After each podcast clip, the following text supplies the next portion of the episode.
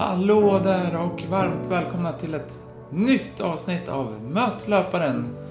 Mitt namn är Marcus Åberg och det är jag som gör den här podcasten tillsammans med er kan man säga. För att det är ju ni som lyssnar som får den här podcasten att eh, växa. Jag vill tacka till alla er som lyssnar och alla ni som vill vara med i, in, och bli intervjuade i podden. Tack så mycket! Den här veckan ska, eller den här gången ska ni få träffa en löpare som har haft en riktig, man kan inte säga kometkarriär, men han har slagit igenom på väldigt kort tid och väldigt stort. Under pandemin fick han träna på under en längre period, vilket ledde fram till en riktigt bra mara i Rotterdam. Vi kommer prata om hans framgångar, om hans utveckling inom löpningen, hur allting började och hur det är att bo i Äppelbo och bedriva sin träning där. Jag pratar såklart om Jesper Lundberg. Och det här samtalet spelades in den 9 oktober 2022.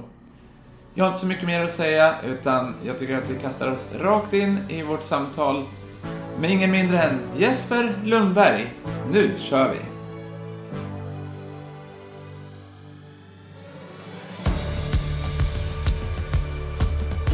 Då tar jag och hälsar eh, Jesper Lundberg varmt välkommen till Mattlöparen. Tack så mycket. Roligt att få vara med Mackan. Hur är läget med dig då? Jo, men det är bra. Haft lite säsongsvila nu, eller efter Berlin, eller hur ser det ut för dig? Ja, jag tog två veckor helt av ifrån löpningen och försökt och gjort lite annat och rensa skallen och komma tillbaks mentalt inför lite grundträning. Ja, just det. Just det. Jag brukar alltid börja med en första fråga. Jag vet att du har lyssnat på en del eh, Matlöparen-avsnitt. Eh, har du sagt till mig. Ja, ja nej, jag lyssnar på eh, allt, tror jag. Ja, kul att höra. Kul att höra. Då vet du vilken första frågan brukar vara i intervjun, eller? Ja, vem är Jesper Lundberg? Perfekt. Och det är väl en, en 33-årig målare ifrån en liten by som heter Äppelbo som ligger i Västerdalarna. Ja. Eh, men om vi tar det därifrån. Var, varför blev det löpning då för dig? Jag har väl hållit på liksom med lagsport från när jag var liten, från fem år så har jag väl hållit på med fotboll, hockey och sådana grejer. Men sen har jag väl märkt att jag har fallenhet för att kunna springa ganska bra men aldrig gett det chansen. Så när jag var 25 år så tog jag beslut att börja springa. Och liksom, jag hade lagt ner rätt så mycket tid på fotbollen och eh, med allting runt om och var med i styrelsen i Äppelbo AIK och var lagkapten för laget och var liksom, bommade inte en träning på ett helt år. Men jag kände att jag inte, jag fick tillbaks det av alla lagkamrater, att jag la ner så mycket tid på det. Och då ville jag ge all tid som jag lägger ner ska jag liksom få betalt för. Och lägga det på en egen ambitionsnivå. Och sen har jag väl allt... Det är väl inte alltid jag har varit den som har varit mest engagerad heller. Jag har ju varit den som har varit mindre engagerad då i lag. Så. Och det är ju svårt. Det är ju mellan division 6 och 4 spelar jag fotboll. Och då är det svårt när man spelar i sexan att alla ska ha samma ambitioner Mm. på, på att komma på träning och allting. Ja. Men var det så att ni, du sa att du spelade division 6, så var det så att ni gick uppåt i seriesystemet eller då när... Ja, vi gick väl både upp och ner. Ja. Och så var det väl vissa år som det var väldigt bra ambitionsnivå på det från alla från laget. Och sen är det ju så i en sån liten by som Äppelbo är och så alla små byar runt om Äppelbo har ju fotbollslag i ungefär samma divisioner. Och sen blir det ett lag som blir lite bättre och då försvinner de flesta spelarna dit. Och så blir de andra lagen tappar. Och så går liksom ambitionsnivån upp och ner olika år. ja. Men du sa där att du var även lagkapten i det här laget. eller? Var du där hela Ja. tiden eller? Nej, det vart väl sista åren. Och då var jag väl sista åren var jag väl mer ambitiös inom fotbollen också och ville verkligen ge allt och att lägga ner mycket tid på det. Ja. Men då som, som lagkapten i ett lag så måste du ändå ha den ledaregenskapen, tänker jag, eller? Ja, det vet jag väl inte. Vad var det som gjorde att du blev lagkapten? Lite kanske.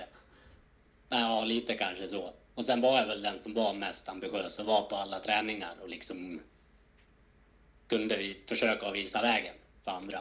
Ja. Men du sa också där att du var väldigt engagerad i övrigt i klubben också och drev mycket i fotbollsklubben då, eller?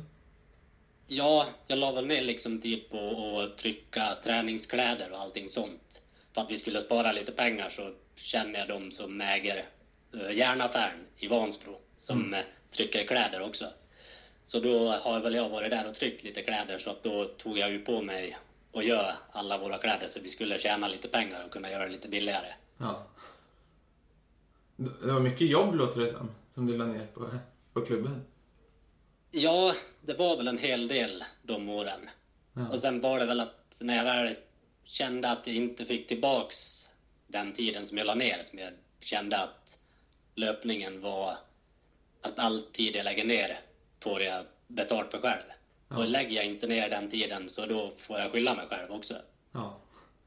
Men det är ju mycket så här, jag känner igen det du säger. Jag spelar också division 6. Alltså det är ju väldigt vari varierande ambitionsnivå på, på det och då blir det ju som du säger. Man, själv lägger man ner jättemycket tid men kanske inte får ut det i ett lag. Så, Ja, och sen kan man ju inte kräva i så pass låga divisioner att alla ska, ska göra det heller. Så nej, att det är ju en svår balans. Exakt, exakt. Men då, eh, vi ska inte prata fotboll hela eh, podden här. Men, eh, när du var 25 då, då började du springa lite också? Ja, jag hade väl gjort något lopp innan men inte träna för det så.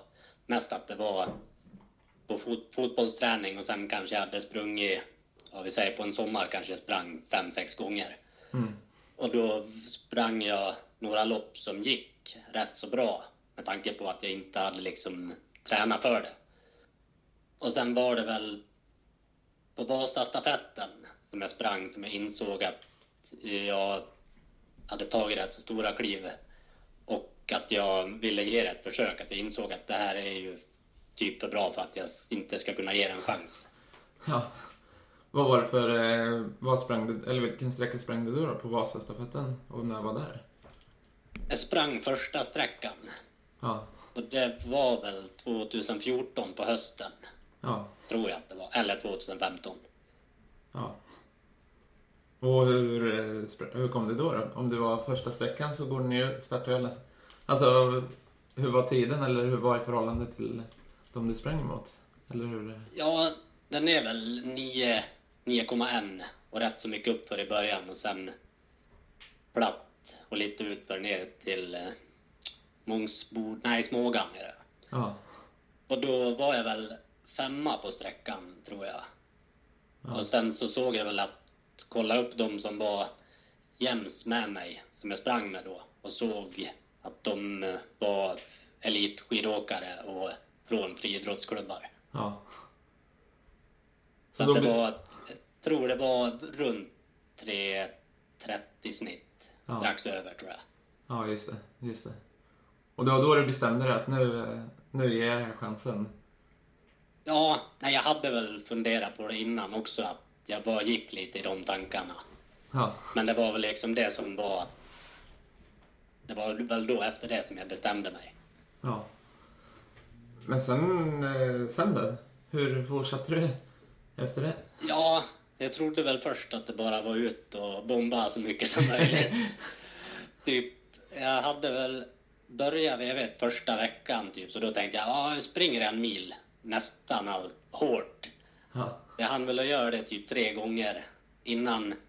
Då är det en gammal gångare i Äppelbo som heter Alf Brandt som har OS-meriter och han hjälpte mig att få kontakt med Håkan Eriksson, orienteraren uppe i Malung. ja, Så vi, så vi åkte upp dit till han och sen fick jag väl reda på då ungefär hur jag skulle lägga upp en vecka. För att springa av distans. Vad det är för fart att det ska gå så pass mycket lugnare och allting. Och sen ett intervallpass i veckan hade jag då, som Ja. i början. Och sen sa han ju också det att det är ju bra när jag var på en så pass hög nivå utan att ha tränat någon gång. Så var det väl viktigt att jag kunde lägga in något alternativt också. Så jag åkte ju en del längdskidor första åren. Ja. Så det var viktigt där att få den... Eh, jag tänker att, att du ville få en övergång till eller alltså kunna... Och ändå få alternativ träning och ändå kunna träna mycket men ändå inte bara löpning. Eller var det det som var tanken? eller? Ja, nej, risken var väl om jag hade kört på med bara löpning att det hade blivit för mycket. Ja. Men eh, efter det då? Hur har du utvecklat träningen sen dess? då? Ja. Eller- Ja, det är väl liksom sista åren som när jag började sikta. Någon månad innan pandemin så började jag sikta mer mot maraton. Mm. Men innan, innan det, de åren så var det väl... Jag kanske låg på 6-7 mil första åren då. Inte första året, kanske låg runt 5. Mm. Och sen vart det väl att trappa upp mot 6-7.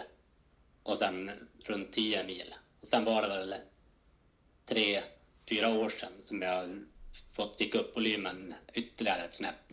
Mm.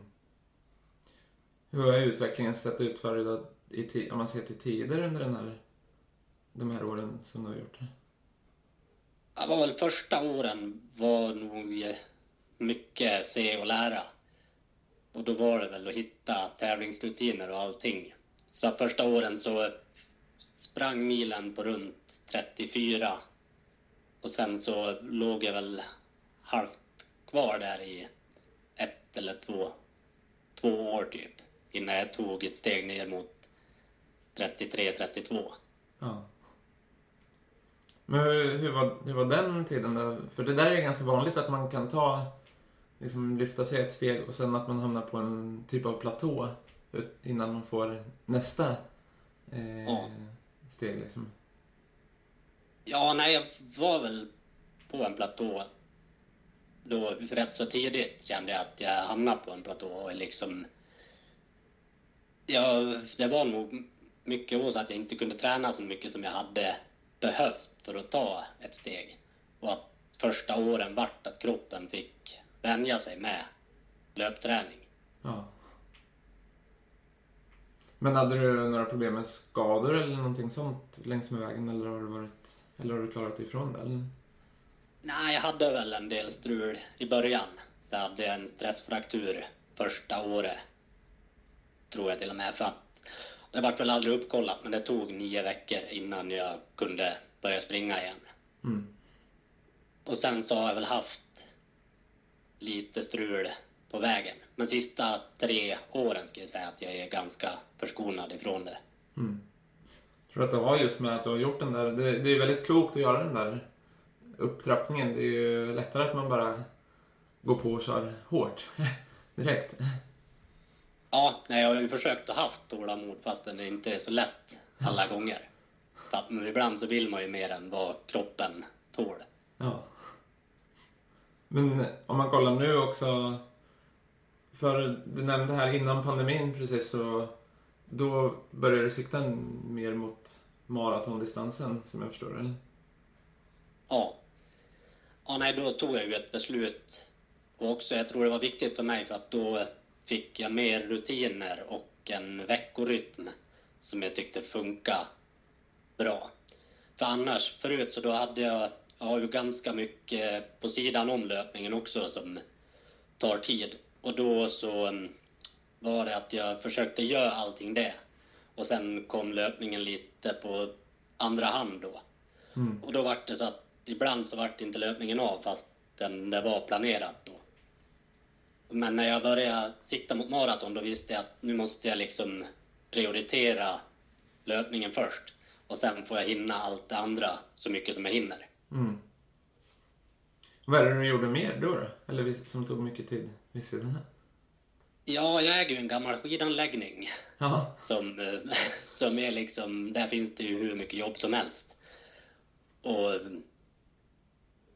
och sen så gäller det att sätta rimliga gränser vad man kan göra där och vad man inte kan göra. För man kan ju jobba dygnet runt, Ja. jämt. Där. Ja, Men jag tänkte vi skulle komma in, vi kan ju ta det nu. Du eh, skaffar en anläggning också som du... Eller kan du berätta historien bakom det? Ja, det låter ju ganska sjukt när man ska berätta om det. Men det var, är ju en gammal skidanläggning som ligger här i Äppelbo som heter Hundflen. Och då... Äh, Äppelbo AIK har väl drivit den där, men har haft... Skulle sälja den då, så kom det upp. Och då jag springer ju en hel del på stig och bergslöpning och sånt också. Så att det var väl... Jag hade väl varit där och tränat och liksom måla upp en bild i huvudet på alla möjliga idéer som jag hade uppe där. Så när det väl kom ut att de skulle sälja den så var jag ju intresserad. Och då hade jag har ju, hade och har en miljard tankar om allting som man kan göra där uppe. Men det har ju liksom tagit tid bara och för det hade ju börjat växt igen ganska mycket som det hade varit stått still några år. Så då vart väl mycket jobb med liksom bara att röja fram allting och få allt sånt gjort. Så, så när det väl kom ut att Apple skulle sälja så gav jag ett anbud då, då och skrev vad jag hade för planer. Jag fick ju köpa det ganska billigt Ja. eftersom jag hade sådana framtidsvisioner. ja. Hur har det gått med det? Ja, men det har väl gått framåt i alla fall. Så är det väl. Det är ju uppskattat av byn att jag fick köpa det och att det inte vart någon som bara rev ner alla byggnader och tog dem därifrån och det. Ja.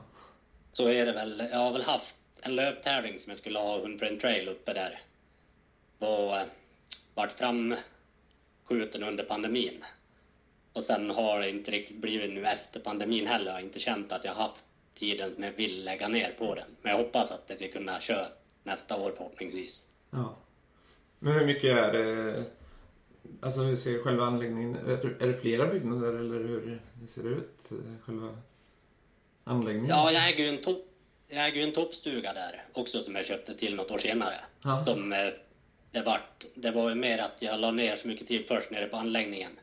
Sen köpte jag till toppstugan som egentligen har hört till anläggningen förut. Ja. Men han ville sälja den så då köpte jag den. Och det var väl där jag kan få in pengar rätt så snabbt då på att hyra ut den till bröllop och fest och övernattning och så. Ja. Så den köpte jag till, så då jag, la jag mesta tiden där uppe på att få till det så att jag skulle få lite inkomster där uppe. Så att man kan lägga tid på det andra. ja. Men det har funkat bra? Eller har det varit mycket uthyrning av den? Eller? Ja, jag började hyra ut, det vart klart i fjol med, allt, med alla bygglov och tillstånd och grejer för att kunna hyra ut. Ja. Så då har jag hyrt ut sen i vintras så det har jag tuffat på ganska bra i nu i sommar. Just Sen är väl tanken att vi ska kunna köra lite löparläger och sånt uppe där också. Ja. Men det låter som att du har mycket grejer på, alltså så här, du har väldigt kreativ, alltså kreativa idéer och mycket som du gör utöver löpningen. Ja, ibland så blir det väl för mycket. Men jag skulle säga att sista åren så har jag blivit lite bättre att prioritera och inte tänkt att jag inte behöver hinna allting. Och Ja. att det är, jag hinner det jag hinner. Ja. Lite mer sånt tankesätt. Förut så var jag nog kanske lite för stressad över att jag försökte hinna mer än vad som var fysiskt möjligt. ja. Men jag tänkte just på det, det Äppelbo, eh, där du bor. Eh, hur, hur är det att bo där då? Hur är det att bo och träna där? Ja, men det är bra. Nej, jag är väl rätt så hemmakär, så jag kanske är lite partisk i frågan. så jag är ju född och uppvuxen i Äppelbo, så jag bor ju i barndomshemmet Ja. med, på en gammal bondgård. Ja.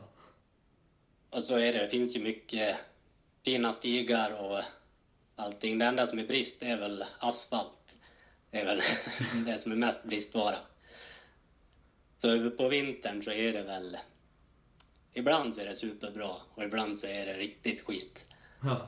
Så det, det är ju bara landsvägslöpning, så det är ju att dela vägen med bilarna. Och bara hoppas att det är hyfsat plogat. Men det funkar bra då, eller? Ja, nej, man får ju anpassa sig efter vad det är för vinter. Ja. I fjol så skaffade vi ett löpband också, så att det är ju guld värt då när det är riktigt dåligt. Sen vissa år så då får, är det superbra skoterleder ifall det är mycket snö, vilket det sällan är nu. Och sen så i fjol så var det bra att springa ute på en stor sjö som heter Busjön här i Äppelbo, som var plogat runt om. Så det var hur fint som helst att springa på den. Ja. Men då, eh, hur är det annars då? För du kör väl mestadels på passen själv, som jag förstår det? Ja, jag springer väl en del distans med Fjälla Sigrid. Ja. Annars så är det väl i princip allting själv. Så. Men hur, hur går det? Eller hur... Ja, du har ju inget att jämföra med, men eh, är det inte Nej. tungt ibland? Alltså, det måste ju vara tufft att motivera Ja. sig alla gånger. Jo, men det är helt klart tufft ibland. Men jag tror också att det är en fördel, liksom en mental styrka till lopp och så att blir man ensam på ett lopp så är det inte hela världen eftersom man har tränat ganska mycket på det. Ja. Ja, för det händer ju ofta att man blir ensam på, även om det är många som springer, så att man hamnar ensam på loppen. Ja. Och sen är det väl, det är väl vissa pass som man känner att det här, här skulle jag vilja haft med någon. Man börjar tappa koncentrationen, typ om man kör 25 gånger 400 meter eller något sånt pass som ska gå hyfsat snabbt. Så då börjar man ju tappa koncentrationen där efter 15-16 stycken och då hade man ju gärna haft någon man kunde turas om och dragit med. Ja, det förstår jag absolut. Men eh, annars då när du lägger upp träningen, är det du själv som lägger upp det eller har du någon tränare som hjälper dig? Ja, när jag lägger upp det själv och det har jag väl alltid gjort. Sen får jag ju inspiration ifrån alla möjliga håll. Från poddar och från artiklar och allt möjligt Ja. under åren har jag fått. Sen så gäller det ju att ha ett filter. Som Sigrid har berömt mig mycket att jag, jag, jag är noggrann i träningen men jag är ändå inte för att jag suger i mig allting och inte ska göra allt. Ja. Det där är ju lätt annars eh, också för min del, att man ser vad alla andra gör och så vill man prova alla. Så det där är ju en väldigt styrka som du har i så fall. Ja, nej men det tror jag att den träningen som man tror på själv, den tror jag är bäst. Ja, Oavsett, oavsett vad det är för träning så tror jag att det sitter mycket i huvudet. Och sen tror man inte på träningen man gör, då gör man ju inte den träningen så bra. nej. Utan att har man liksom mentalt att den här träningen kommer göra mig bra, då kommer den att ge bra. Ja. Men vad skulle du säga är grundfilosofin i, i den träningen som du har? Eller det tänket som du har? Ja, det är väl liksom... Jag har ju märkt att volymen är väldigt viktig för mig.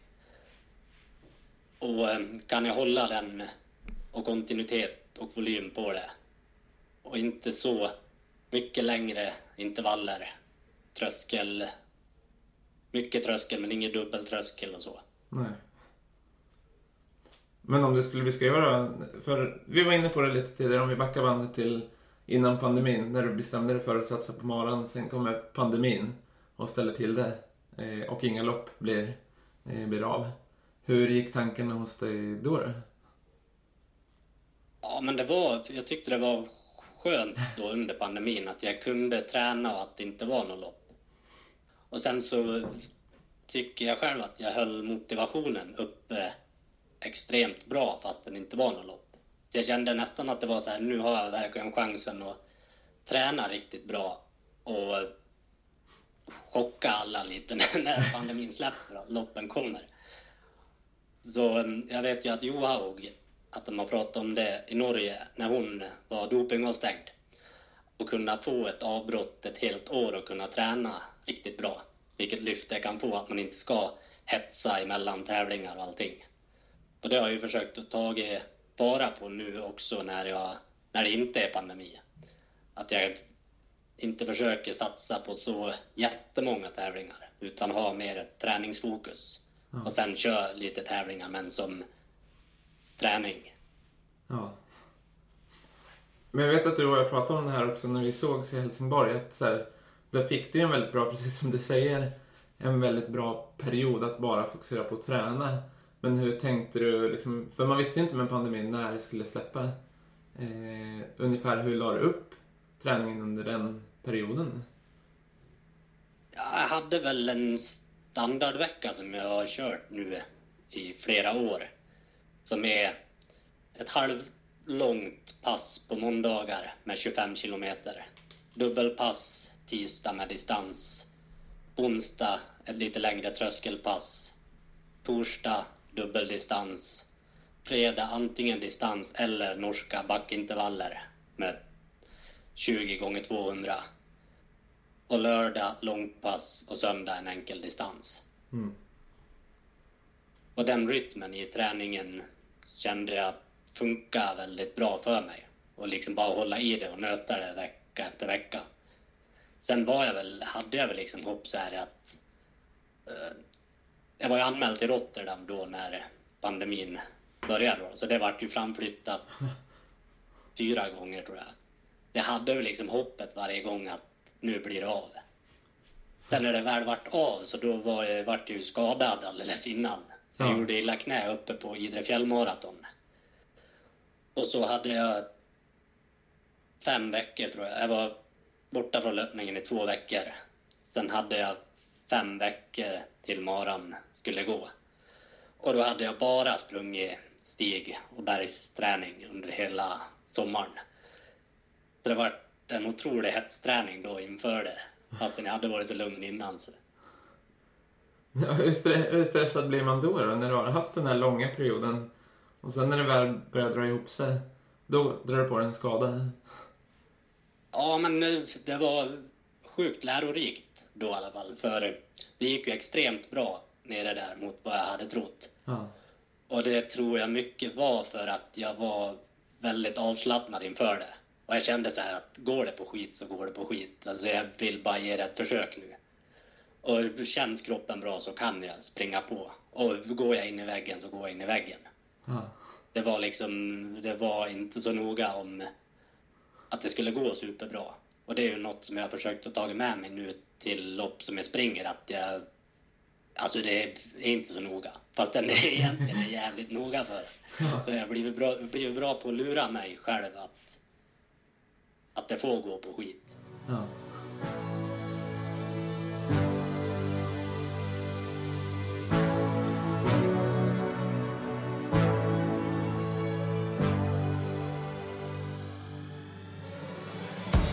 Det där är ju en väldig styrka. Alltså, rent mentalt är det där också... Alltså då kanske det blir en mer avslappnad inställning, precis som du säger. Ja.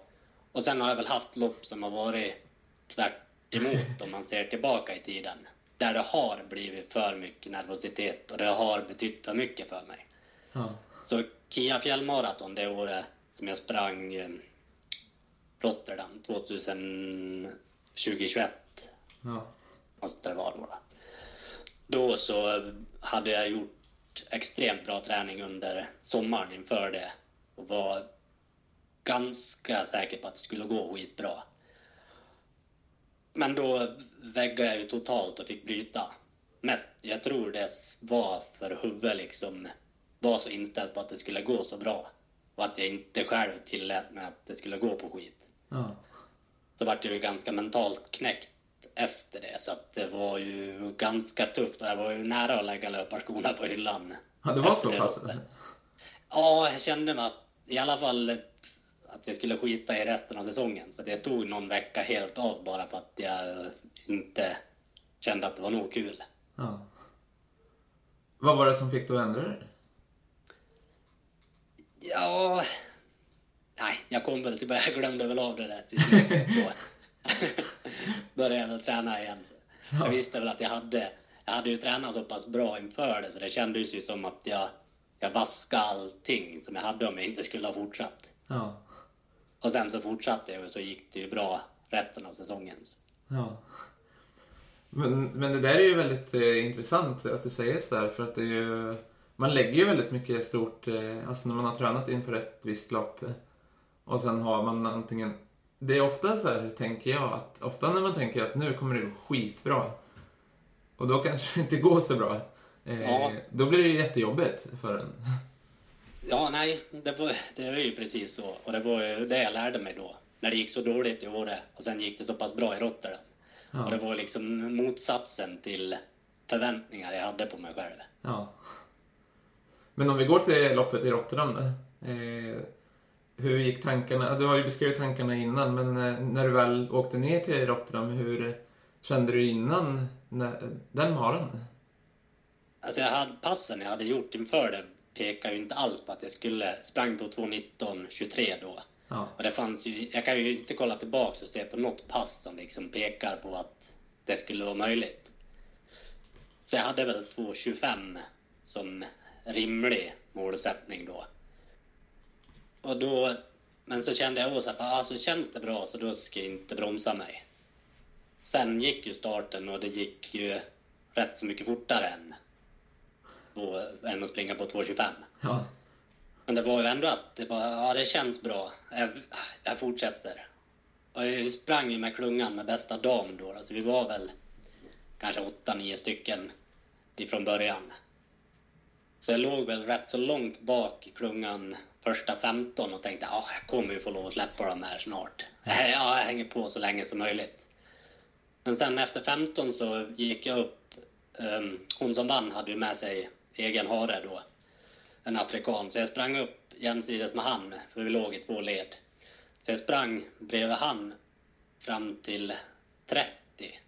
Då började jag springa ut åt sidan och skulle få fram någon annan ur klungan. Men det var ju ingen annan som var så värst sugen att springa fram. Så då kände jag att ja, men jag känner mig rätt så stark ändå. Men jag, och då får jag fortsätta dra dem, ingen annan vill hjälpa till. Sen var det väl någon kilometer senare som jag sprang ifrån den klungan också vart ensam in till mål. Ja. Men liksom hur gick tankarna under loppet då? Var det bara så här att du var typ flow eller hur ska man säga? Att det bara, det bara flöt på en? Ja, jag hade ju extremt respekt för maratondistansen eftersom jag hade testat 2017. Så hade jag brutit Stockholm Marathon och så sprang jag Frankfurt på 2.42. Så att det var ju... Jag visste ju hur det känns att vägga på ett maraton. Och man, jag visste att det kan kännas extremt bra ända tills väggen kommer. Ja. Men det kändes så pass bra och sen vid 30 då började jag känna att det här kommer hålla hela vägen. För då kände jag mig som en miljon. för då, ja, hela loppet kändes ju, får jag ett sånt lopp till i mitt liv så då kan jag dö lycklig. Ja. För det var liksom att jag överraskade mig själv så pass mycket att det gick.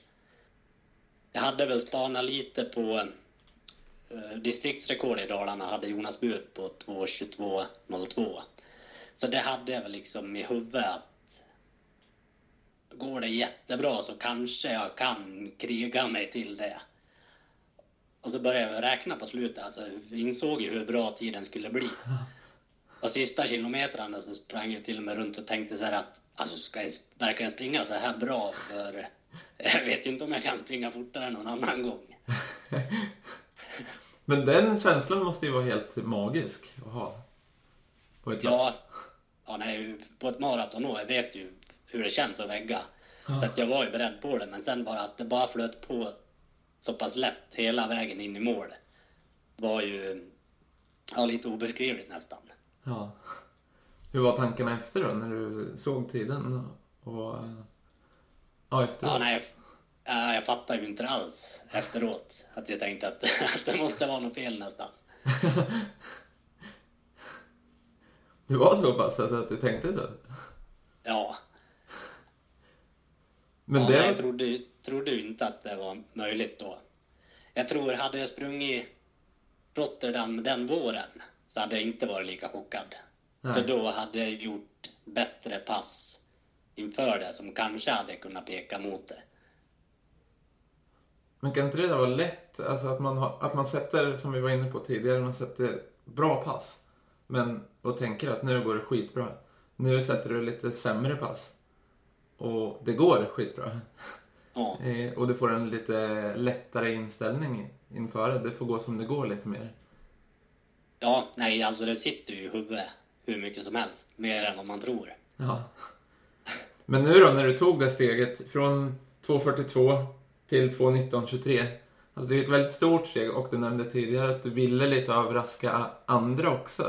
Eh, vilket du också gjorde. För det var inte många som hade koll på det innan Rotterdam. Nej, sen var det väl att jag tog steget från 2.42 gjorde jag väl egentligen inte eftersom det var väl fem år emellan. Ja, men så, hade jag exakt. sp- så hade jag ju sprungit virtuella Stockholm Marathon. Ja. Så hade ju sprungit på GPS då då på 2.25 Mm. i Äppelbo ensam Ja. året innan. Så att det var ju... Men ändå så är det ett stort steg från 2.25 till... Och den tiden hade kanske varit 2.27 om det hade varit en kontrollmätt bana. Ja. Men det är också starkt att du springer en virtuell helt själv. Som jag förstår också var det blåsigt den dagen som du kör.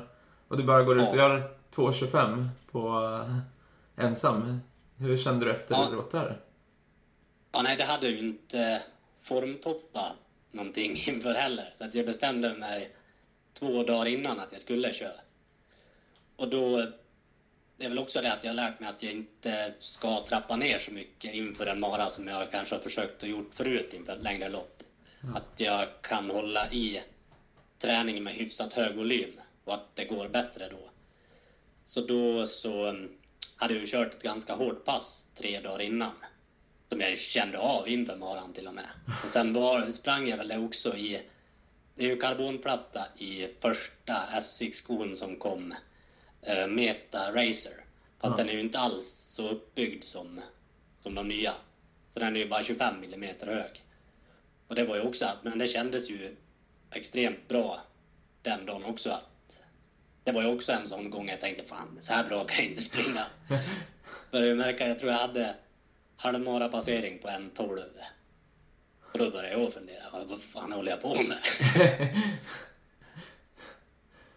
Det är ju en otrolig utveckling du har gjort. ja, ja för jag, när jag började sikta mot maraton innan pandemin så var målet att springa på 2.30. Tyckte jag var ett hårt mål då. Ja. att kunna fixa det. Så det var väl liksom den farten jag tränade för att springa en mara. ja. Och sen gör du det och sen så gör du 2.19 i Rotterdam. Det måste ju vara fantastiskt skönt att få ett kvitto på att den träningen du har lagt ner funkar. Ja. Ja, nej, så är det ju. Och sen har man ju trott på det själv hela tiden att det kommer att hända någonting snart om jag håller i den här träningen. Men vi ska komma in på det här. Du jobbar ju som målare också. Hur, Ja. hur funkar det att få ihop vardagen med träning och jobb och allting för dig? Ja, det är väl liksom i perioder som det är ganska tufft med målningen. Utomhussäsongen är väl liksom den som kan vara mest slitsam. Ofta så är det ju så också när de jobben som vi får är ju sånt som folk inte vill göra själv eftersom de har väntat med för länge med att måla ett hus så att det är hur mycket skrapning som helst. Så att det är ju så, på vissa dagar så kan man ju hamna på ett hus där, ja, nu vet jag att jag ska stå och skrapa i solen en hel dag och sen vet man att man har ett hårt intervallpass sen på kvällen. Så då är det ju många gånger som jag har kört pass som jag är rätt så slut innan jag ens ska köra dem. Men sen brukar det funka ändå att köra igenom dem. Sen vet jag väl inte om återhämtningen är den bästa alla gånger en sån. Men, eh, men hur liksom får du ihop det då? Med, för du jobbar ändå eh, heltid som målare och sen också bedriva, bedriva en heltidssatsning i löpning kan man ju säga. Eh, Det är ju ett fysiskt slitigt jobb att vara hantverkare. Ja, jo det är det, men jag börjar senare två dagar i veckan eftersom jag är så morgontrött så skulle jag... Jag har kört morgonpass förut då när jag har gått upp klockan fem. Men jag har insett så att det kommer aldrig hålla i längden om jag ska göra det vecka ut och vecka in. Så jag går ut, jag börjar springa typ klockan sju, två dagar i veckan då. Så att då börjar jag lite senare. och sen är jag väl, det är ju enskild firma också som jag har. Så det är ju lite mer fritt så. Men på andra sidan så är det lite mer stressigt också mot om jag skulle vara anställd. Ja. För i vissa dagar så är det liksom att fastän man jobbar, vi säger sju timmar, så vill man ju hinna det man skulle ha hunnit på åtta timmar och Ja. lite mer. Ja. För att man... Det är inte så viktigt hur många timmar man gör. Det är nästan viktigare att man får klart allting så man...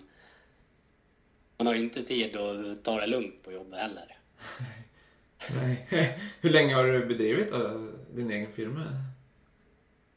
Ja, jag har väl varit målare sedan jag gick ut skolan. Så det är väl... Ja, kan det vara 14, 15 år. Ja. Och sen har jag väl haft... Jag jobbar ju åt min pappa som bemanningsföretag.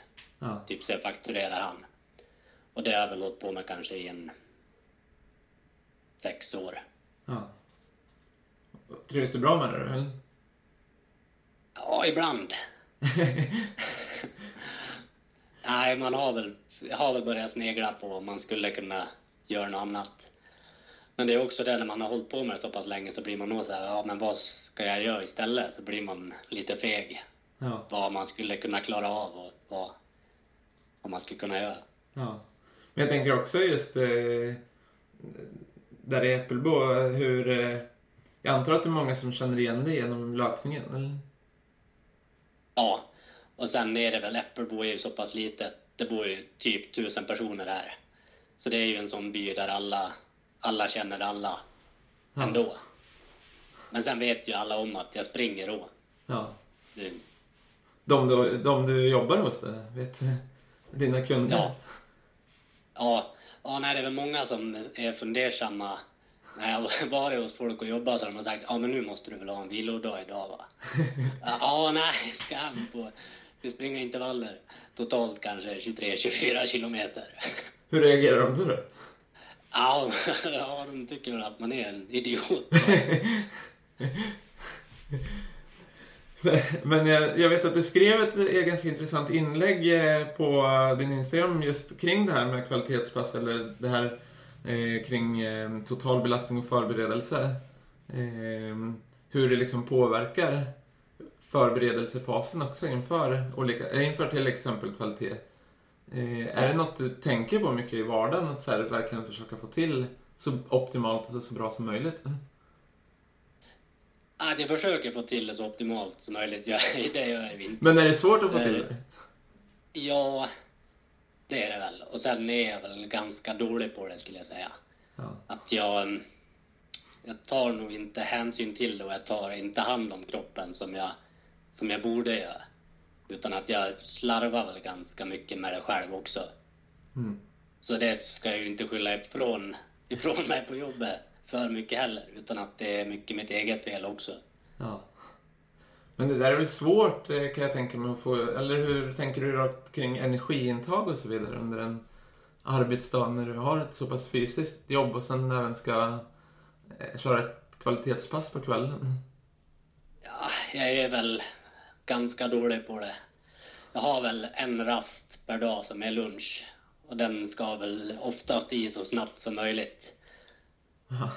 Så att... Nej, min Sigrid är rätt så duktig på att tvinga i mig lite mellanmål när jag kommer hem ifrån jobbdagar och så. ja. Vad blir det för mellanmål då? Eller som du tar? Ja, då kan det väl vara lite mm, yoghurt eller någonting och lite frukt och grejer. Ja. ja men det där är ju svårt. eh, Också att få i sig. Man tänker, jag vet jag pratade med Elmina som du också känner, Elmina Saxe. Mm. Eh, att det är svårt där. Man tänker att man får i sig kanske tillräckligt men sen är det för lite ändå. Just när man tränar så pass mycket som du gör också. Ja, nej, Elmina är ju sjukt duktig på det där. Och det finns så mycket som jag skulle kunna lära där och försöka ta till mig. Ja. Men om vi backar då till, eh, du sprang Rotterdam och nu senast sprang du i Berlin också. Eh, där också gick. Du får berätta om loppet där. Ja, det var väl lite lika som inför, um, ehm, inför Rotterdam. Att jag hade lite för få veckor på mig att förbereda mig. Eftersom jag hade... Jag var lite velig hur jag skulle göra om jag skulle upp till Åre och springa något lopp där. Och så började jag känna att ah, men då blir det lite lidande Berlin om jag gör det, att det blir för många veckors vila emellan. Och så då tog jag beslutet att ah, jag siktar mot Berlin och skiter i Åre i år. Så, men eh, i samma veva som jag bestämde mig för det så hann jag få till en träningsvecka och sen vart jag sjuk i två veckor i covid. Och då helt plötsligt så hade jag um, fem, sex veckor till Berlin. Och jag kände mig ju rätt så dålig efter när jag skulle tillbaks och träna.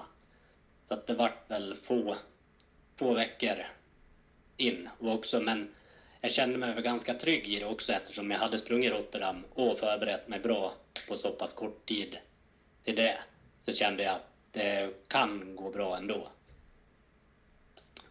Och så mm, hade jag väl tänkt så här, ja men två, jag får nog vara glad om jag kan springa under 2.20 igen, kände jag i träningen. Sen så sprang jag ju Helsingborg maraton. Det var väl först då som jag började känna att det Jo, jag borde nog kunna springa riktigt bra nere i Berlin. Så jag hade väl tanken på pers. Då då. Mm. Och där sprang du på? Uh... O17.54. Och det var väl en ganska hård öppning. Men då också så kändes det bra. Så att vi passerade väl halvvägs på strax under 1.08. Men det var väl en pacer som låg och höll den farten. Så det vart liksom att jag hamnade i den klungan. Men så kändes det så pass bra och så kändes det bara, vad har jag gjort nu då? Kommer, kommer, det, kommer det här hålla? Men det kändes bra. Men så pratade jag med Sigrid efteråt. Hon såg mig vid sju kilometer. Och hon sa att jag hörde på det att du andades rätt så mycket. ja, men, men det höll jag inte riktigt med om. Men hon sa att det var mer än, mer än jag brukar göra. alltså det var väl först vid halvvägs så började jag känna att ja, jag lär nog sänka farten om jag ska ta mig i mål. Så då började jag sänka lite medvetet. Ja. Men jag sprang ungefär lika snabbt som den klungan som jag hade sprungit med innan ändå, fastän jag släppte dem. Ja. Så jag började känna så här, ja men kan jag hålla mig? För jag kollar inte så mycket på klockan håller en fart som liksom känner att det här känns, känns bra. Och sen började jag väl känna vid 25-30 där någonting att kan jag hålla 3.19 fart så kommer det bli en riktigt bra tid i mål. Så det vart väl liksom det som vart målsättningen då att hålla sig flytande och inte gå in i väggen. Hur kändes det när du gick i mål? Ja, men det kändes bra. Ja. Sen är det, det var väl en skönare känsla i Rotterdam, ska jag säga.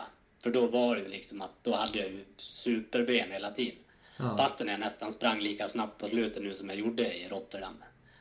För jag hade tre kilometer kanske som stack ut som var en liten bit över 3.20. Annars så höll jag dem under, under där.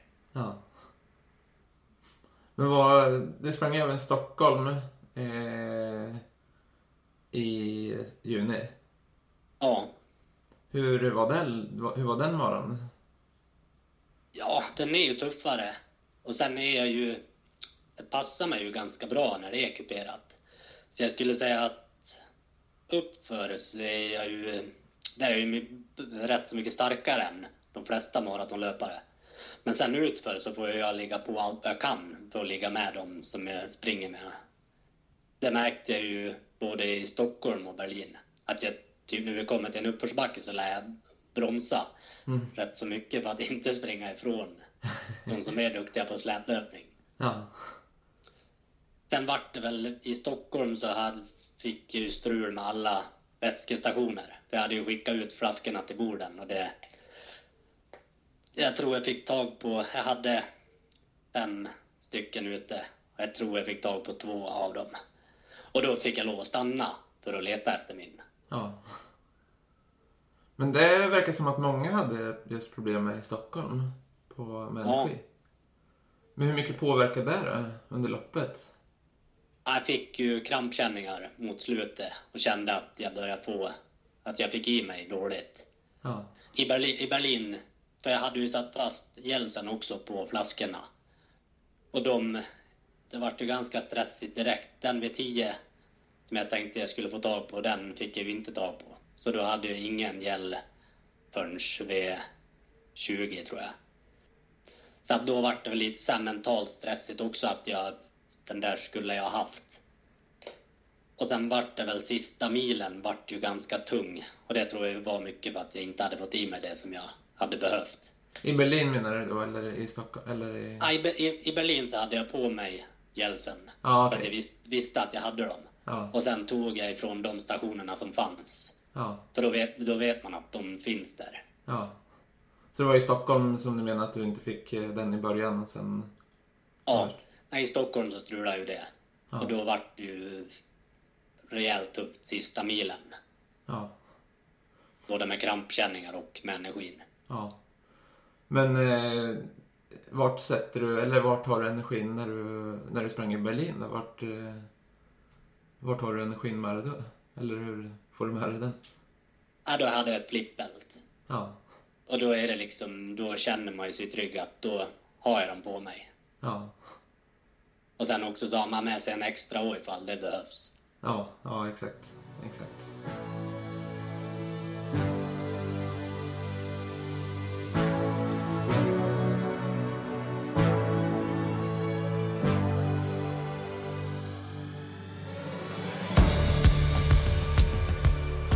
Men där borde väl du vara, där kan man ju tycka med den tiden så borde det ju finnas något elitfält eller? Men det kanske Ja, är så pass men tufft. i, i Berlin så är det ju så pass stort då så att jag hörde massa att eh, det fanns väl några Youtube-löpare som eh, har sprungit långsammare än mig som hade lyckats fått elitstart.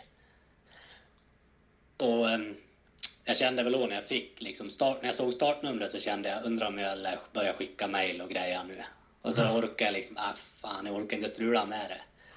Sen såg jag i alla fall att jag var i startgrupp A då, då att jag inte var liksom, att det hade blivit något fel med sidningen.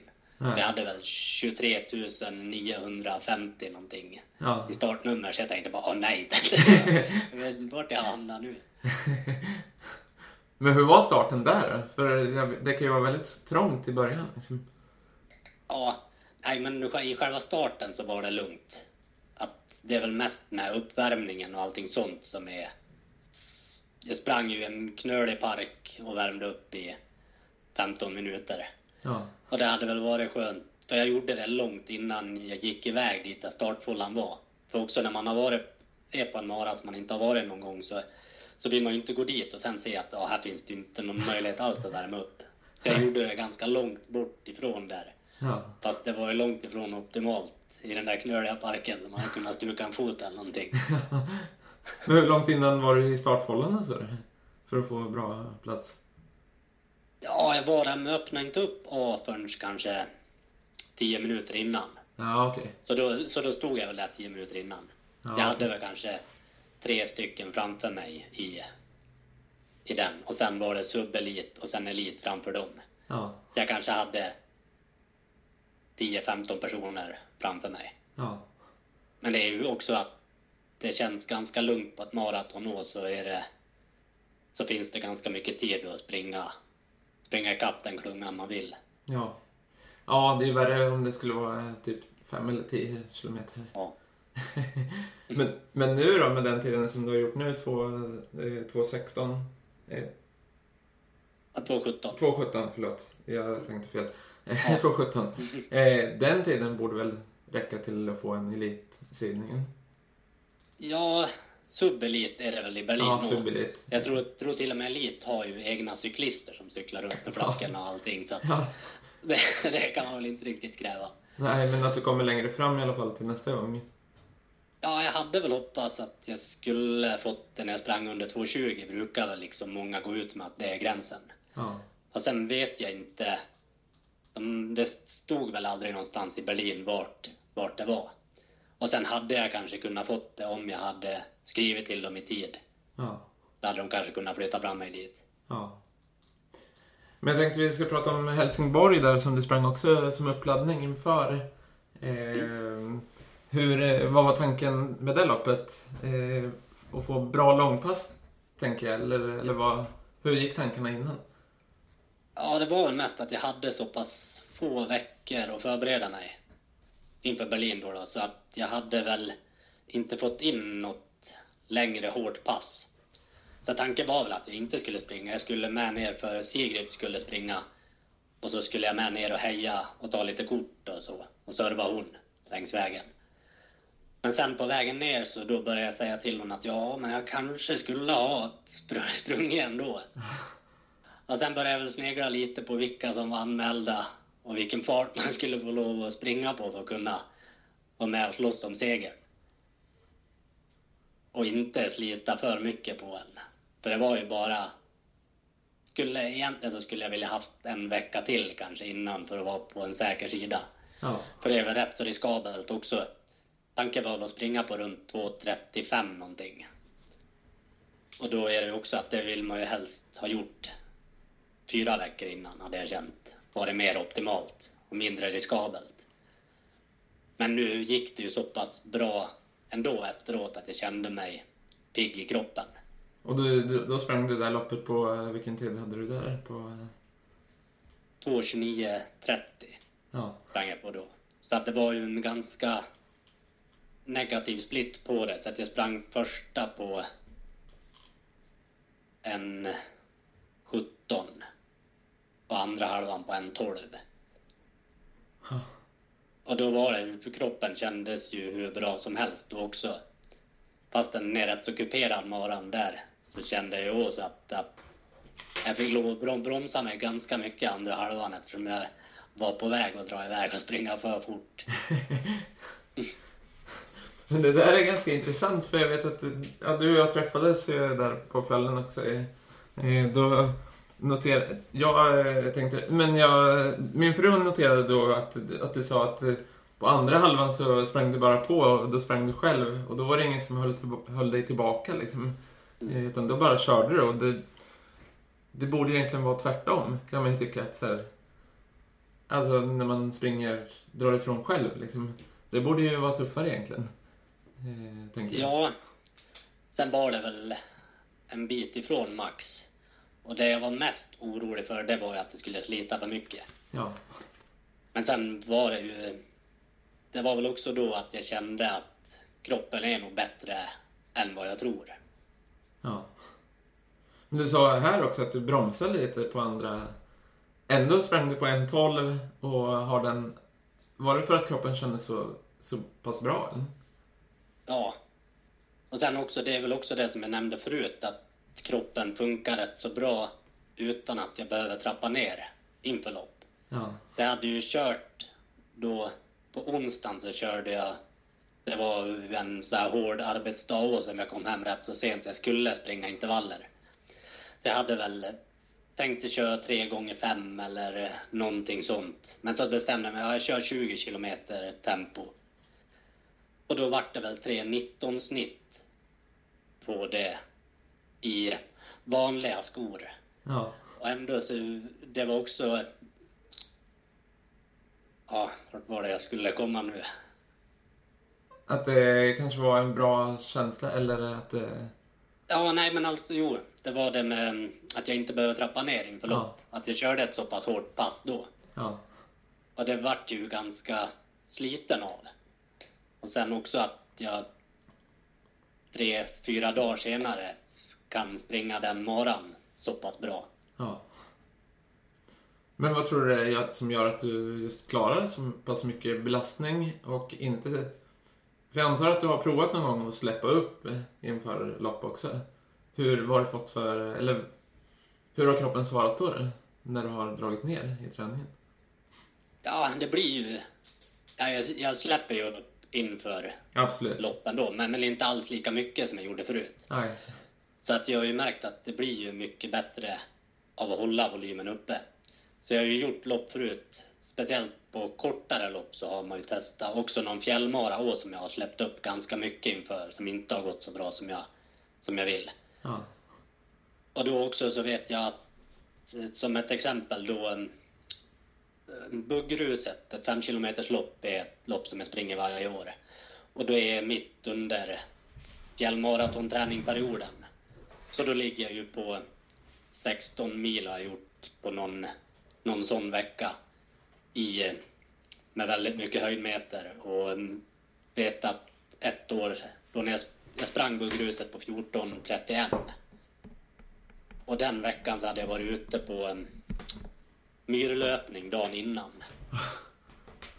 Och hade en rätt så tuff, var inne i en tuff träningsperiod. Sen har jag ju testat inför 5 km lopp och försökt att trappa ner hur mycket som helst. Och sen har det inte alls gått så bra som jag hade kunnat trott. Ja. Men vad tror du att det är som... Är det att din kropp är van vid att ha så pass mycket mängd att den inte svarar bra när du försöker trappa ner lite? Ja, vad det beror på det vet jag väl inte riktigt. Men kroppen är väl van med att ha en hög belastning. Jag tror den blir lite ringrostig och så om jag trappar ner för mycket. Ja. Och det där är ju så olika från person till person också. Vad som funkar för den. Ja, ja nej, man får ju liksom testa sig fram för det är ju så pass personligt allting att en sak som funkar för en person funkar inte för en annan. För det finns ju ingen universal löpning för, eller universal lösning för att, för att hitta och bli bra på löpning eftersom det är så individuellt. Ja. Men jag tänker där efter Berlin då. Eh, hur var mottagandet när du kom hem? Jag såg att du blev lite överraskad där med en överraskningsfest i Äppelbo också. Ja, min faster hade styrt upp och eh, de kunde väl inte annonsera ut det så att de hade väl spridit det mun för mun. Ja. Så att det var väl en 40-50 personer som hade dykt upp på värdshuset. Så.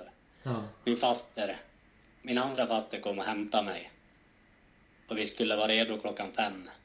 Så Sigrid fick stressa ihop ett, ett löppass för att hinna. Ja, sen är man väl... Man är bättre på att springa än att ta emot beröm och så av folk. Men hur kändes det där? Du blev överraskad över att det var ett sånt firande? Ja, ja nej, men man blir ju lite rörd och ställd. Ja. Och att när folk visar sån uppskattning. Och att de tycker att det är så pass kul att man sätter lilla Äppelbo på kartan. Ja. Typ. Men hur, hur, hur mycket betyder det för dig? Du sa att du kanske är bättre på att springa än att... Alltså, jag förstår vad du menar. Det är kanske jobbigare att stå i centrum just i den situationen, eller? Ja, men sen gillar jag ju att inspirera folk liksom att och visa att eh, bara för man är från ett litet ställe så betyder det inte att man kan lyckas så. Sen är det ju med löpning att man behöver ju inte allt. Bara man har, bara man har ett par ben och ett par fötter så det- då, då går det ju att få till vart man än befinner sig. Ja. Men hur skönt är det egentligen? Alltså så här, eh, just att komma från ett mindre ställe eh, och sen nu om man kollar på Sverige, alltså på Sverige-nivå så är det ju långt fram nu eh, på, i maraton. Hur, hur skönt är det liksom att inte, att bevisa att man måste inte bo i en storstad eller ha alla, alltså de bästa förutsättningarna, eller om du förstår vad jag menar. Ja, ja nej, men jag tycker ju att det är lite häftigt själv. Och visa för andra och visa folk- från storstäder att vi, vi bönder, vi kan lite vi också. Ja. Men hur skönt är det, tänker jag också så här, om du åker på SM i maraton. Liksom. Nu är det ju ett namn att ändå räkna med eh, i resultatlistorna. Hade du tänkt det när du började då, för, eh, när du var 25, att du skulle komma så här långt som du har gjort ändå? Ja, jag skulle nog säga att jag har haft tron på det mestadels. Och sen är det väl i perioder man känner att, eh, att det inte skulle gå. Men i det stora hela så har det väl alltid liksom varit målsättningen att ta sig så långt som möjligt. Sen har jag väl kanske trott att det är på 100 kilometer är väl en sträcka som jag är lite sugen att testa på. Och där tror jag väl att jag har ännu större möjligheter att kunna bli riktigt bra. Ja. Så det är på längre, alltså, det är ännu längre som du vill springa, som du siktar emot, eller? Ja, jag är sugen i alla fall så småningom och, och ge det ett försök. Ja. För så är det ju att det är ju kanske egentligen inte så bara att säga att på 100 kilometer kan man bli bäst i världen. det, är, det är väl rätt så svårt det också. Men att bli bäst i världen på maraton, det är ju, Ja, det ska jag nog säga, det är omöjligt. Men på 100 kilometer så är det möjligt. Ja. Men jag tänkte vi skulle komma in på det nu efter du har haft lite vila här. Vad, vad blickar du, om vi blickar framåt nu då, vad blir nästa mål för dig? Ja, jag är väl rätt så impulsiv av mig också och kan ändra mig. Och, men det är väl också att jag tror att det man är motiverad för, det gör man träningen bäst. Så jag har väl inte riktigt bestämt mig. Vi ska ner till Valencia för att Sigrid ska springa maran där. Så jag har väl sneglat på att jag kanske ska springa. Och sen är jag väl sugen liksom att eh, se hur bra man kan springa på lite kortare distanser också. Så att det är väl en sak som jag, om jag springer Valencia så kan jag ta våren till att springa lite kortare distanser. Och då är det 5 och 10 som du, och, eh, och halvmara som du tänker på eller vilka distanser är det du siktar emot då?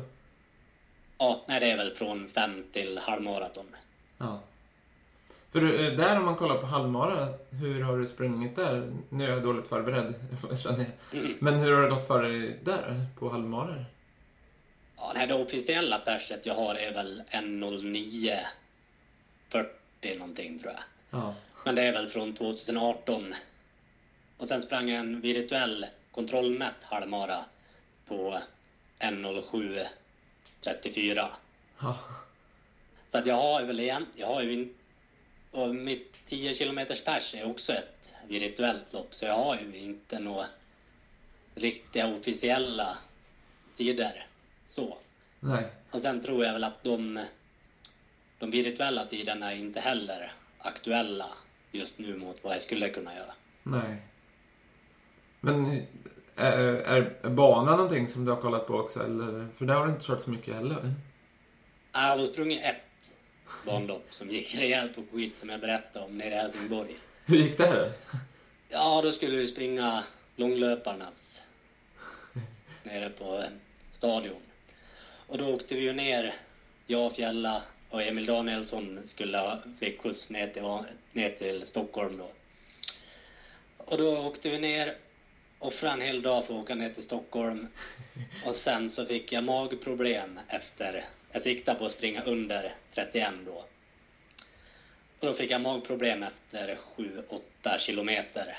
Och det bara krampa ihop helt totalt så jag bröt och var så fruktansvärt förbannad på mig själv att vi hade satt oss och åkt ner dit och så gick det på skit.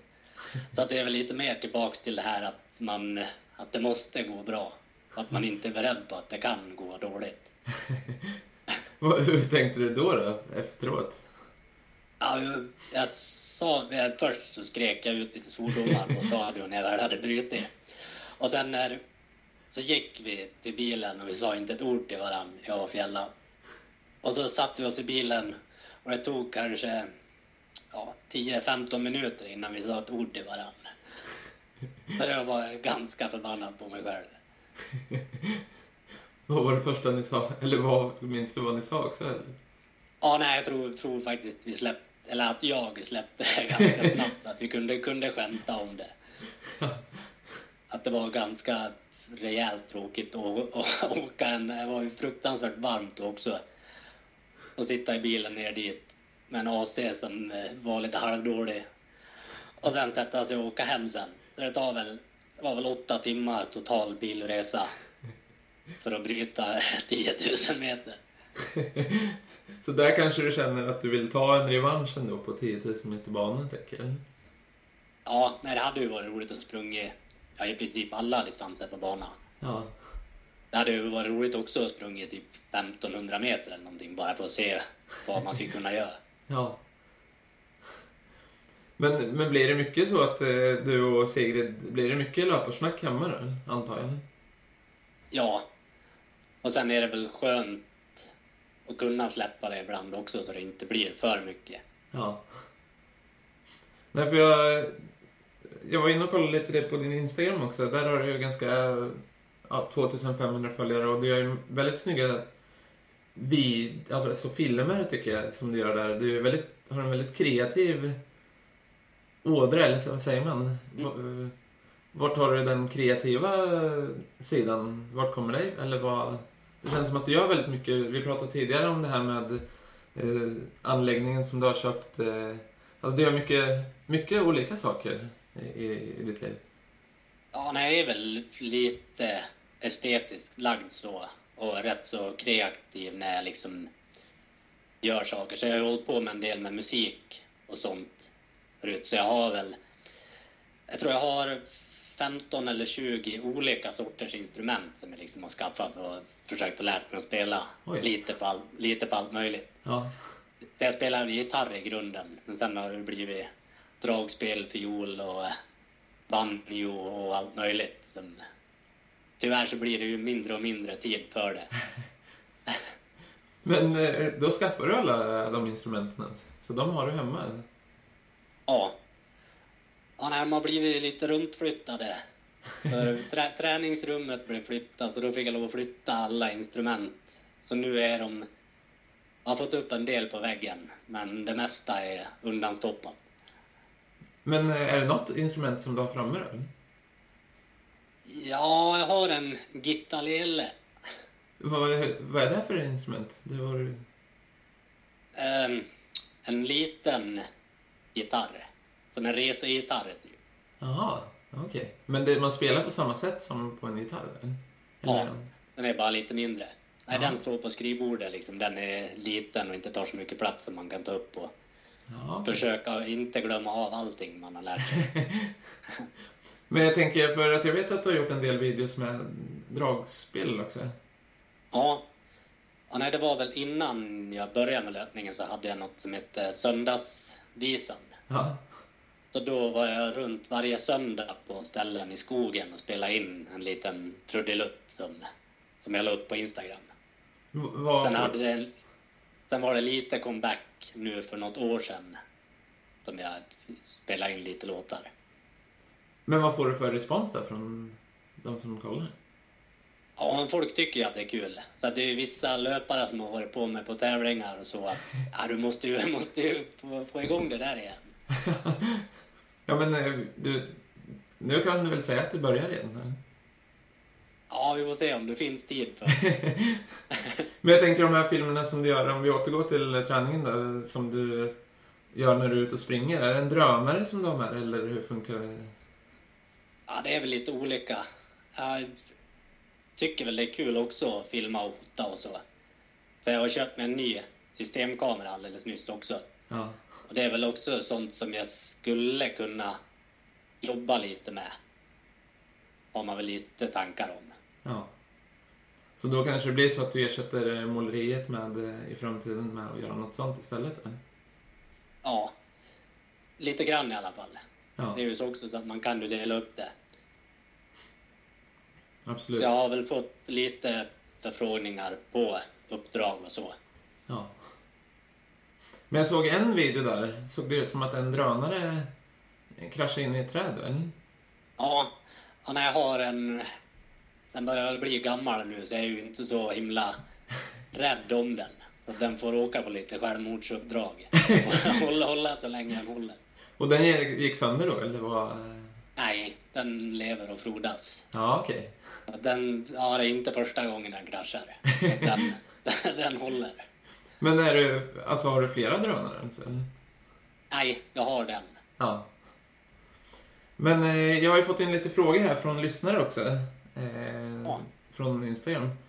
En fråga som kommer från löpcoachen, som han heter på Instagram, är vilket är det viktigaste och mest eh, givande passet inför maratondistansen, skulle du säga? Ja, det är väl långa intervaller. Fem, fem kilometers intervaller. Antingen tre, tre eller fyra gånger fem kilometer med en kilometer flytvila. Ja. Det är väl liksom det som är mest återkommande. Och som jag tror ger väldigt mycket. Hur ofta har du det i din eh, maratonträning? Ett sånt typ av pass? Ja, det är ju lite olika. Jag har ju inte liksom ett specifikt schema. Vilka jag har väl den här grundtanken jag har. Sen kan jag ju sitta och knyta på mig skorna och inte bestämt mig för vad jag ska köra för pass. Ja. Utan att det kan bli när jag knyter på mig skorna och så ska jag ta klockan och programmera den passet. Då kan jag väl bestämma mig vad det blir för någonting. Så du är, du är så spontan med träningen? Ja. Och sen har jag ju vissa pass som jag verkligen har bestämt när de ska ske.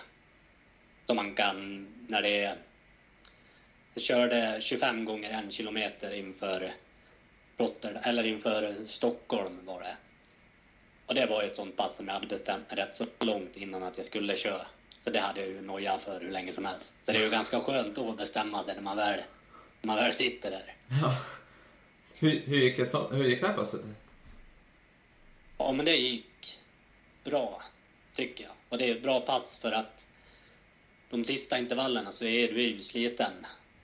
Och det, och kunna, du, blir, du får ju ett mer maratonsteg mot slutet när du blir sliten. Så du får ju träna på att springa när du inte kan hålla upp steget så mycket.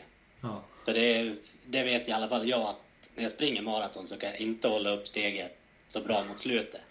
Utan att det är viktigare att hålla farten uppe. Ja. Steget kan bli sämre men farten kan behållas med ett sämre steg. Ja, exakt. Exakt. Och då får man träna på det på de intervallerna. Exakt. Jag har en till fråga från, som kommer från Erik Arnfelt.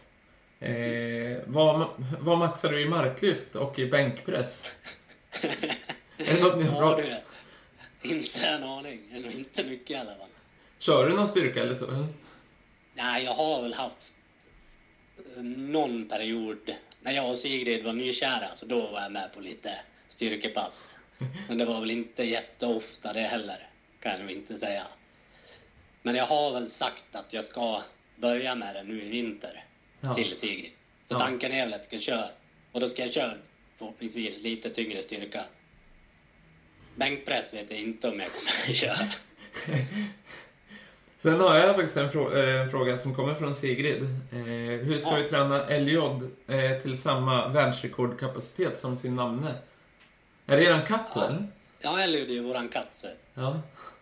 Ja, det är väl hårdträning. Så att det är väl han som är... När jag håller på och fotar och filmar så är ju han mm, den som får stå ut och vara mest modell. Ja. För Sigrid har ju en vilja, eller ja, Sigrid, eller Elliot har ju också en vilja, men han... Han, han kan ju inte säga ifrån i alla fall.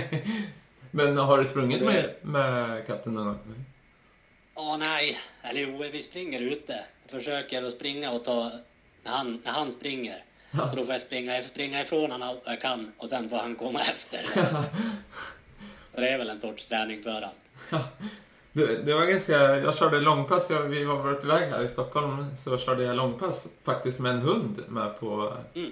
på långpasset vilket jag tyckte var så här häftigt. Jag har inte kört Ja. så. så det kanske Ja, blir jag, jag tror han har för mycket vilja, Elliot, och gör som han vill.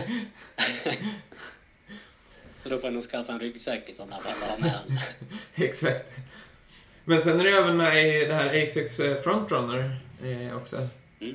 Hur är det att vara Ja. med där? Ja, men det är ju en fin gemenskap och liksom... Det var mycket när jag, när jag kom med i det för fem år sedan. Så var det väl bra för mig eftersom jag inte hade så många kompisar hemma som höll på med löpning så var det väl att jag fick kompisar igenom det Ja. som höll på med löpning. ja. Sen Vad- är det ju extremt roligt på alla träffar och sånt vi har. Vi har en riktigt bra gemenskap och alla nya vänner man har fått igenom det. ja. Vad är det ni gör för något? Eller vad, vad gör ni på träffarna? Ja, vi har väl två träffar per år, liksom större träffar. En på vår och en på höst. Så nu ska vi upp till Camp Järvsö om några veckor. Mm. Så då är vi, vi gör väl allt möjligt. Allt ifrån och springer till att köra aktiviteter och allting. Mm. Och då får man ju verkligen prata loss om löpning. Men jag tänker just där också. När sa du att du gick med i A6 Frontrunner? Det var... Ja, Jag har varit med i fem år tror jag. Ja. Så det var sen det började i Sverige. Ja. Men där har ju då också du gjort en väldigt, eh, jag tänker att du har ju gått eh, extremt mycket framåt på, i maraton under de åren. Ja, och nej, det var väl när jag sprang maraton 2017 var ju första året jag var med Sex Frontrunners.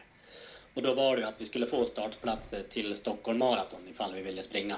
Så då kände jag ju så här att jag var väl kanske egentligen inte redo för det, men jag bestämde mig två månader innan. Ja, ja jag kör. Så det vart väl en liten grupptryckgrej. Man såg att alla skulle vara med, så då kände jag ah, jag är med jag också. Ja. Hur gick det då? då? Nej, då gick det ju rejält på skit. Så då tyckte jag att det var det bästa jag gjort någonsin. Kanske var på väg mot en tid mot 2.35 eller någonting. Ja. Efter drygt halvvägs. Och sen väggade jag ju så in i Nordens V30 sen. Så då bröt jag och åkte tunnelbana tillbaks till stadion. Men vad skulle du säga då är som driver dig så pass mycket i löpningen? Att hela tiden lägga ner så mycket tid på det? Alltså, vad är det som får dig att driva dig framåt hela tiden? Ja, det är väl mycket att jag vill jaga tider och se hur bra jag kan bli. Men samtidigt är det så mår jag ju bra av det. Så att jag märker ju... Skulle jag springa för att må bra bara så skulle jag kanske springa 10 mil i veckan. Ja. Det är väl där jag känner att då mår jag som bäst. Och liksom, jag märker ju om jag inte springer hur ja, den kreativa sidan dör lite ut. Och att det är när jag väl springer som liksom idéer börjar dyka upp i huvudet och att välmåendet är så pass bra. Ja. Så att det är väl en kombination av de två. Ja. Jag tänker också i ditt jobb som målare, kan du känna att du får, även om du kör tuffa eh, kvalitetspass, kan du även känna att du får energi från löpningen in i ditt jobb också? Eller, eller hur? Ja, det gör jag. Jag känner väl att jag har... Att jag kan köra på ganska... Det är väl på gott och ont att jag är... Att jag känner att jag är så pass bra tränare att jag kan köra på så pass hårt på jobbet. Ja. För... um, Jag kanske inte ser så himla stark ut men eh, jag vet att det inte är många som tar mig i skrapning Nej. av husfasader. Skulle du säga att det, är din styrka som målare, skrapning av eh, fasader? Ja, där vet jag att det inte är många som tar mig. Har du många jobb inom det också? Eller? Ja, det finns väl hur mycket som helst. Ja. Fast det är väl det som är mest slitsamt. Och... Ja. Så det är väl inte det bästa. Men man blir lite nästan lyrisk när man håller på med det. Att man ser resultat fast man tycker att det är jävligt jobbigt. Men jag tänker just det här inom eh, målare, alltså man väver ihop eh, mål, ditt målaryrke och löpare och sen att du också har den här anläggningen. Hur mycket jobb har det varit med anläggningen då om man ser på och fixa i ordning? Har det varit mycket jobb kring den också? Fixa i ordning saker där eller? Ja. Och sen var det väl det samtidigt som jag tog... Det vart väl för mycket tid uppe där så att löpningen var lidande i början när jag skaffade den. Ja. Sen var det väl i samma veva som jag började sikta mot maraton som jag kände att jag får hinna det jag hinner. Och jag kan inte hinna något mer än det. Nej. Så att det är väl en ganska sund, sund inställning till det. Ja. För att man ska kunna må bra och inte vara stressad jämt. Ja. Men känner du själv att du har hittat en, det låter som att du har hittat en bra balans och bra plats där du är just nu? Ja, mycket bättre i alla fall. Sen finns det väl perioder då det blir lite för stressigt med allt och man känner att man borde hinna det och det. Men då gäller det väl bara att tänka att det här är inte sunt och ha ett sånt tankesätt och sen försöka gå tillbaks till och känna att jag hinner det jag hinner. Ja. Men du, känner du att det är någonting vi har missat så här långt i vårt samtal? Nej, inte vad jag vet i alla fall. Finns det någonting som du själv vill tipsa om? När det kommer just till just löpning eller någonting man ska tänka på som vi har pratat om tidigare kanske? Nej, det är väl motivation tror jag är ju extremt viktigt att ha. För så var det också förut när jag började haffla runt med för många lopp och så, så, vart, så fick jag inte alls samma utveckling mot att ha ett lite större mål. Och sen gör de andra grejerna som, som träning istället. Det tror jag mer på än att försöka springa bra jämt. Utan att man kan släppa lite press på sig själv. Tror du det kan vara lätt då att man är så? Att man lägger lopp efter lopp efter lopp? Alltså pressa, försöker pressa för mycket eller? Ja, och då är väl risken att det går dåligt jämt. Ja. Mer. För det vet jag ju själv att jag tycker att jag har fått ett lyft när jag väl har satt ett större mål.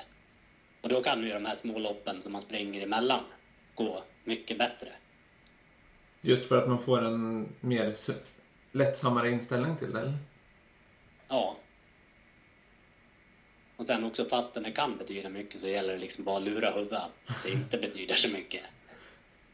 Och det, det är väl inte det lättaste för att jag vet ju själv hur nervös jag var inför lopp. Och att det till och med typ har hållit på att skaka sönder inför lopp förut. Men att jag har hittat ett sätt som funkar, funkar för mig. Sen hoppas jag ju att det ska fortsätta funka. Så att det kan ju komma ett lopp som jag ska springa nästa gång, att den där nervositeten kommer tillbaks. Ja. Men är det något du har medvetet jobbat med att hitta det? Alltså ha de tankarna? Eller Ja, det var väl, nej, det var väl av en slump att jag märkte det i Rotterdam det gick så pass bra. Och då har jag ju liksom insett att det här ska jag nog försöka återskapa i mitt huvud inför lopp. Ja. ja, för det är ju väldigt, eh, jag vet ju bara själv, man kan ju lägga väldigt mycket press på, på sig själv. Eh, utan att egentligen behöva göra det. Om Ja. förstår. Och sen sätter jag väl ganska hård press på mig själv också. Är rätt så självkritisk så inför pass och grejer. Men att jag försöker att inte låta det gå för långt. Ja. Men generellt sett då, du som är ganska ny i löpar-Sverige. Hur skulle du säga att eh, stämningen är bland löpare i Sverige? Ja, men jag skulle väl säga att det är mycket bättre än inom lagidrott i alla fall. Ja, Jag tycker ju att det är mycket mer familjärt och bättre gemenskap inom löpning. För det var ju så när jag tänkte när jag höll på med lagsport och grejer så var det så här ensamidrottare, det är bara egoister som håller på med och det...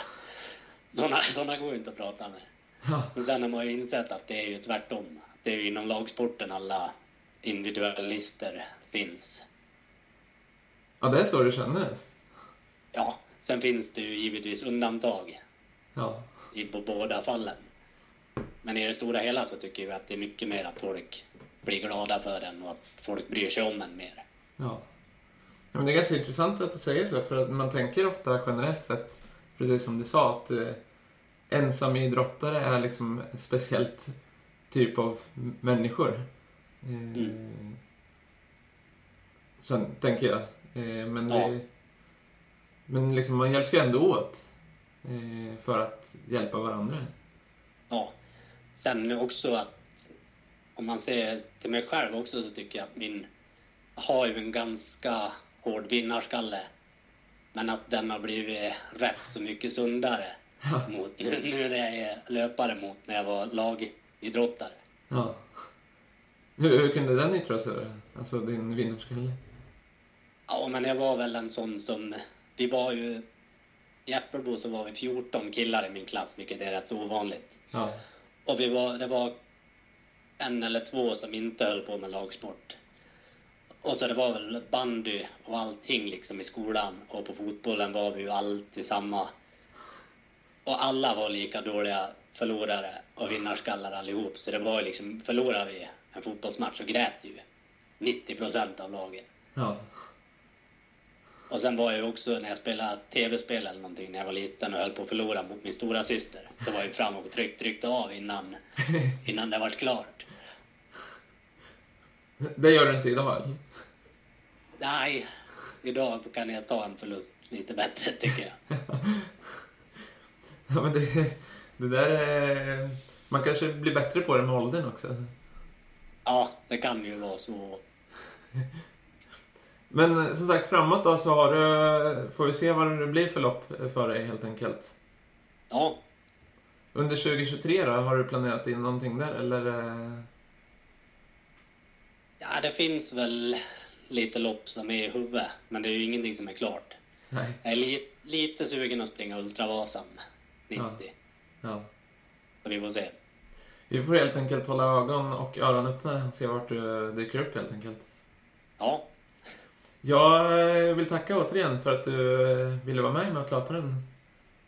ja tack själv. Om det inte är någonting mer som du vill eh, tillägga?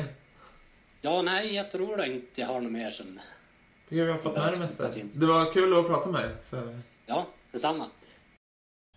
Tack så mycket för att du har lyssnat på detta avsnitt av Mötlöparen där du fick träffa Jesper Lundberg. Och mitt namn är Marcus Åberg och det är jag som gör den här podcasten. Är det så att du vill komma i kontakt med mig så finns jag på Instagram där jag heter abergmarcus. Tveka inte att höra av dig till mig om du har tips på vem jag borde intervjua eller har andra åsikter om podden, kort och gott. Kanske någonting du har funderat på, något ämne vi borde ta upp eller något helt annat. Kontakta mig helt enkelt via Instagram, jag heter abergmarcus. Nu har inte jag så mycket mer att säga, utan eh, jag tackar för att du har lyssnat. Så hörs vi snart igen. Ta hand om dig. Hej då.